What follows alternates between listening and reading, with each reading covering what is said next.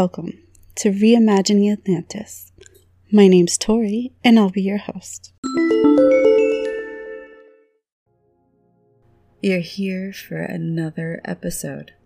This surprises me immensely, almost as much as my gratitude. I am so thankful that you take this time to indulge my fantasies.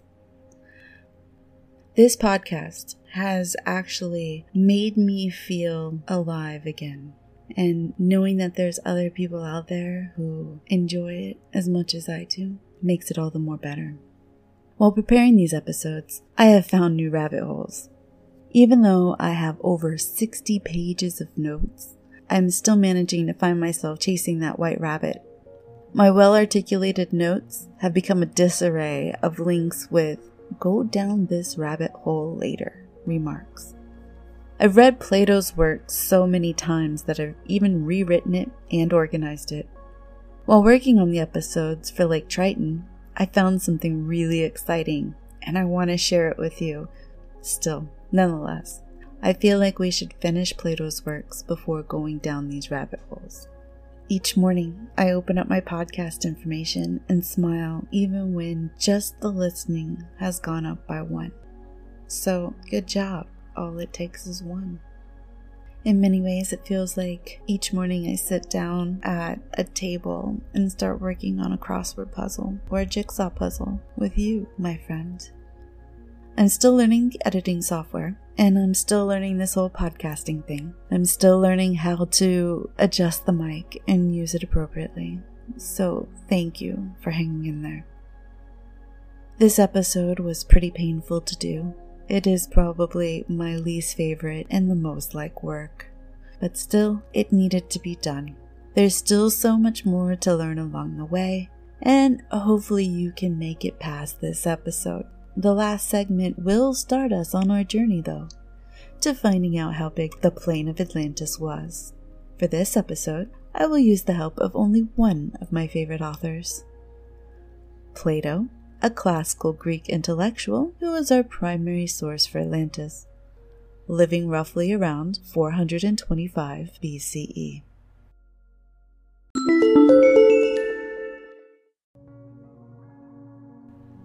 We are currently in the midst of the Olympics, and I couldn't imagine a better time than this to go over the history of it. The Olympic Games have deep roots in ancient Greek mythology. It's hard to determine the origins, but we do know that some form of athletic games have been around since before written history. Depiction on the walls of Minoan temples are usually some form of funerary athletic games, such as bull jumping, chariot races, gymnastics, and wrestling. Egyptian and Mesopotamian art depicts athletic games and funerary events, but nothing regular like the Greeks. There are two stories on the origin of the Olympic Games. The first story is about Dactyls, Onesus, Eusus, Epimedes, Perinesus, and Idus. They started racing at Olympia to entertain the newborn baby Zeus. Dactyls was crowned the victor, and they placed on his head an olive wreath. This has later become known as a symbol of peace. The second story is quite a bit longer. This claims that the origin of the Olympics is the story of Pelops, a local Olympian hero, to whom he would later lend his name to the Peloponnese.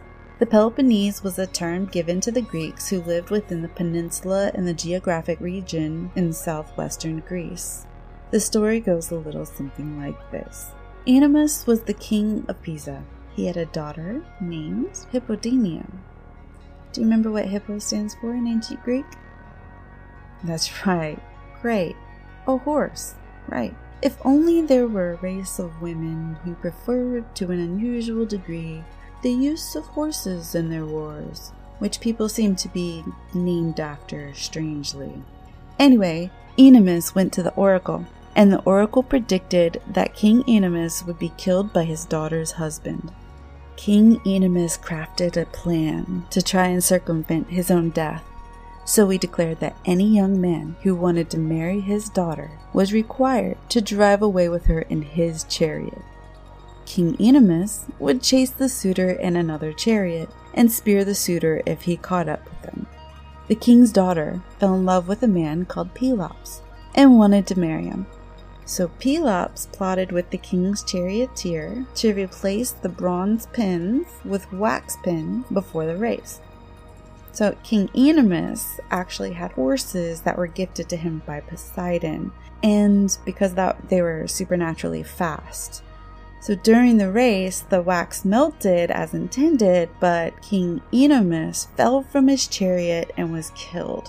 Pelops, congrats, married the king's daughter and became king of Pisa, and organized chariot races as gratitudes to the gods, as purification ritual for King Oenomaus. Rumor has it that it was from this race that the Olympic Games were inspired. Awesome. Let's take a moment to notice that in ancient Greece, it's the women's line that gave the man a claim to the throne. This practice is called the sacred feminine, and it was after the Bronze Age collapse that the tradition changed. You can see this practice with Helen of Sparta as well. Most historians have placed the first official Olympics to be 476 BCE. Archaeological evidence has also confirmed that the first Olympics started around this time. According to Andrew Biner, a columnist for TheOlympics.com, he says, the Olympics were named after Mount Olympus and were held in the rural sanctuary of Olympia in Greece's western Peloponnese region. It was a hugely sacred area featuring picturesque olive tree plantations and a giant statue of the god Zeus. The Temple of Zeus was one of the seven wonders of the ancient world and was reported to be 43 feet or 13 meters high. By the 2nd century BCE, the main stadium held approximately 45,000 people who stayed in tents around the building. All free male Greek citizens were entitled to participate in the ancient Olympic Games, regardless of their social status. Several emperors even took part, as well as farmers. There was a separate festival called the Heraean Games, dedicated to the goddess and wife of Zeus, Hera, and it was created for women.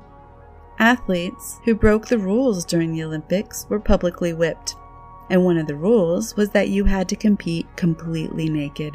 Prizes were awarded to the winners, which began with a wreath made from the leaves of the sacred olive trees at Olympia. Victors were also allowed to erect a statue of themselves in the sacred Altis Grove, the sanctuary of the gods at Olympia, now a UNESCO World Heritage Site, although only the wealthiest could afford to do this. Before I can continue with Plato's work, I have to explain their units of measurement. The ancients used a unit of measurement called a stade. A stade was a standard length of a, wait for it, stadium, you know, like an Olympic stadium. To complicate matters, the Greek stadium was different from the Egyptian stadium, which is different from an American stadium. Here's a quote from Paul Christensen, professor of ancient Greek history at Dartmouth College. "It's hard for us to exaggerate how important the Olympics were for the Greeks. The classic example is that when the Persians invaded Greece in the summer of 480 BCE, a lot of Greek city-states agreed that they would put together an allied army, but they had a very hard time getting one together because so many people wanted to go to the Olympics. So they actually had to delay putting the armor together to defend the country against the Persians." Hopefully, you watched 300 and the classic line of, "This is Sparta!" I guess those Spartans didn't really have to compete. I mean, they were already pretty well known. So, when classical Greek writers need a unit of measurement, they compare buildings by the size of the stadium in Olympia that hosted the Olympic Games. The physical landmarks of the Olympic Stadium are 212.54 meters, or 697.3 feet long, and 30 to 40 meters or 89 to 12 feet wide. Good news! Classical Greek writers have already come to an agreement as to what an Olympia stadium is and what an Egyptian stadium is. The Egyptian stadium was a little different. To normalize, we're going to use the following. One Olympia stadium is equal to 192.3 meters, or 630.9 feet. One Egyptian stadium is equal to 157.5 meters, or 516.7 feet. We have to establish which viewpoint Plato's story is being told. Is it from Solon and his notes? Or did Solon write down verbatim what the priest told him? If that's the case, then we need to use an Egyptian stadium, not a Greek stadium. Personally, I think it's Egyptian stadium, and here's why. Do you remember how I said that Solon went to Egypt and was given the story of Atlantis by Egyptian priests? Well, Solon's notes were later used in Plato's works. So let me ask you the same questions I asked myself. Who is talking in this following quote? This vast power, gathered into one, endeavored to subdue at a blow to our country and yours and the whole of the region within the straits, and then, Solon, your country shone forth.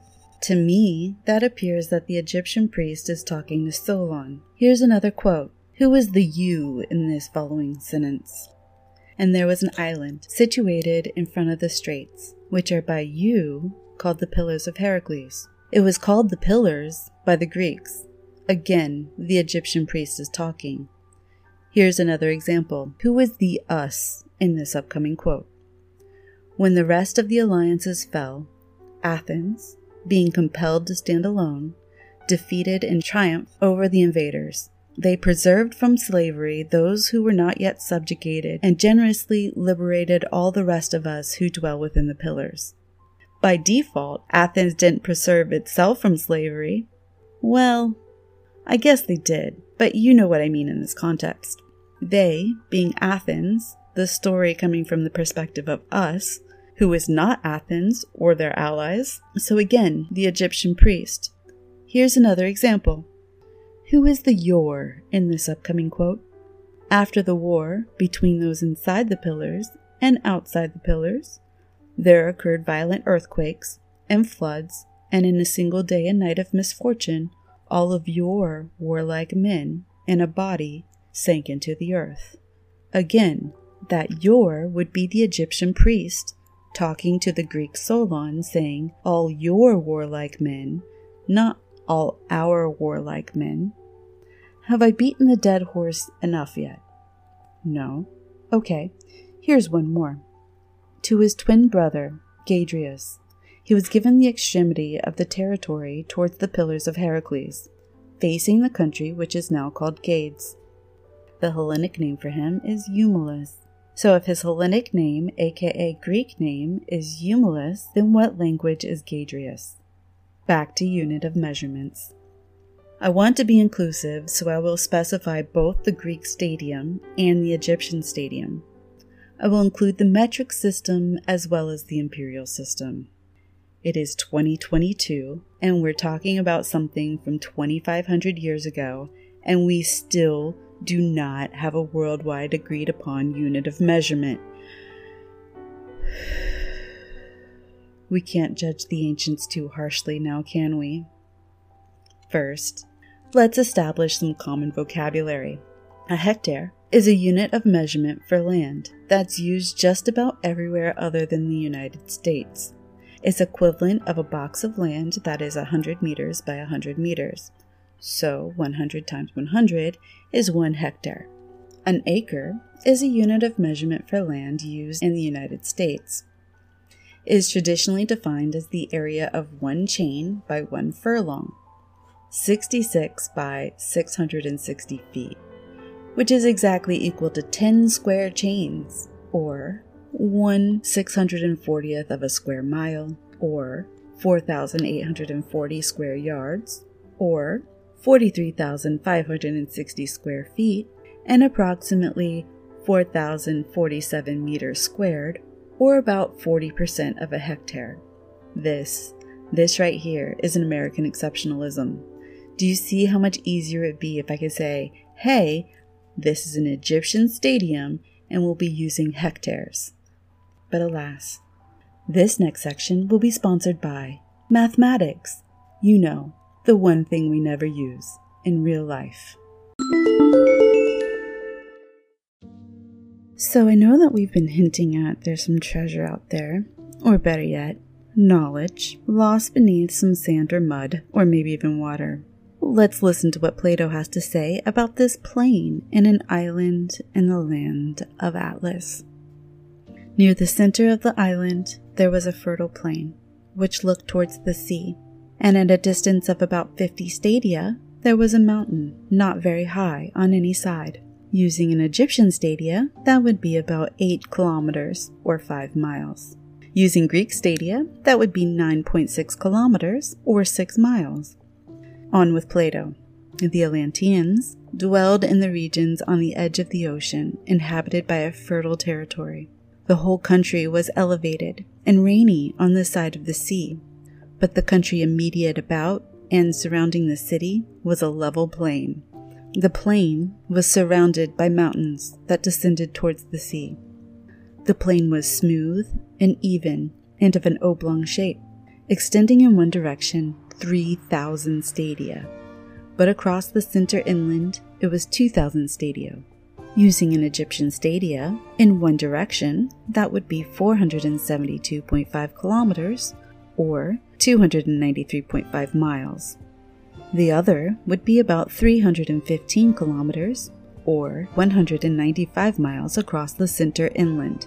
Using a Greek stadia, that would be 577 kilometers, or 358.4 miles in one direction, and 384.6 kilometers, or 239 miles in the center inland.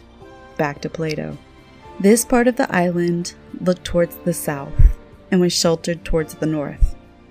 The surrounding mountains were celebrated for their number, size, and beauty.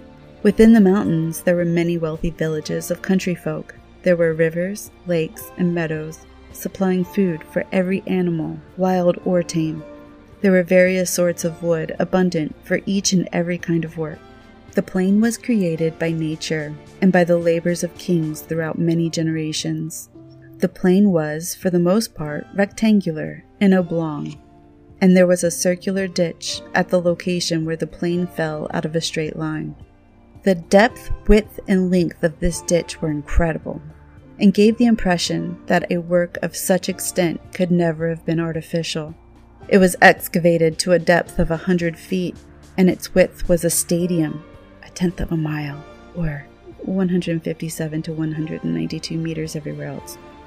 The ditch, carried around the whole plain, was 10,000 stadia in length. The streams, which came from the mountains, went around the plain and met at the city. They were let off into the sea. So where does Plato get that 10,000 from? Well, remember this. The plain was smooth and even, and of an oblong shape, extending in one direction 3,000 stadia, but across the center inland it was 2,000 stadia. Because that canal was going all the way around the plain. So you go 3,000, 2,000, 3,000, 2,000. We now have a rectangle. Back to Plato. Further inland, straight canals of 100 feet in width were cut through the plain and led off into the ditch leading to the sea. These canals at intervals of 100 stadia, 20 miles, 32 kilometers, were used to bring wood from the mountains to the city and conveyed the fruits of the earth in ships. Twice a year, they gathered the fruits of the earth. In the winter, having the benefit of the rains, and in the summer, they introduced streams from the canals to supply water to the land. Alright, so this plain with the city would be an Egyptian rough total of 125.4196 meters squared, or 57,135 miles squared, or 14,797,897 hectares, or 36,566,400 acres.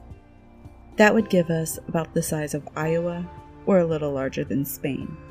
The plain with the Greek stadia would give us a rough total of 729.5540 meters squared, or 85,657 miles squared, or 22,185,061 hectares, or 54,820,480 acres, or about the size of Utah, or a little smaller than Turkey.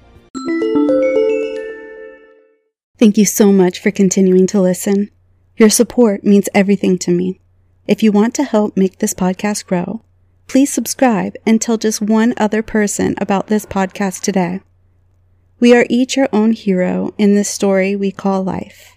That means one person has the power to change everything. Who is the one person you tell today, hero? Let's help keep Atlantis alive, or at least reimagined. A new episode will be released every Thursday at 9 p.m. See you then. Wait, are you still here? Thank you. It's appreciated. Here's a clip for next week's episode. This is why I have a hard time with the 11,500 BCE date for the fall of Atlantis. Why make ships if you can walk on ice? Also, the evolution of ships is pretty well documented by archaeologists.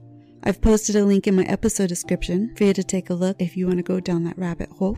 For this episode, Plato uses the word trireme, so I'm going to take a moment to explain what a trireme is. I haven't gone too far down the rabbit hole for ships. I peeked enough to understand the type of boat and a date that I would be looking for in the Mediterranean Sea.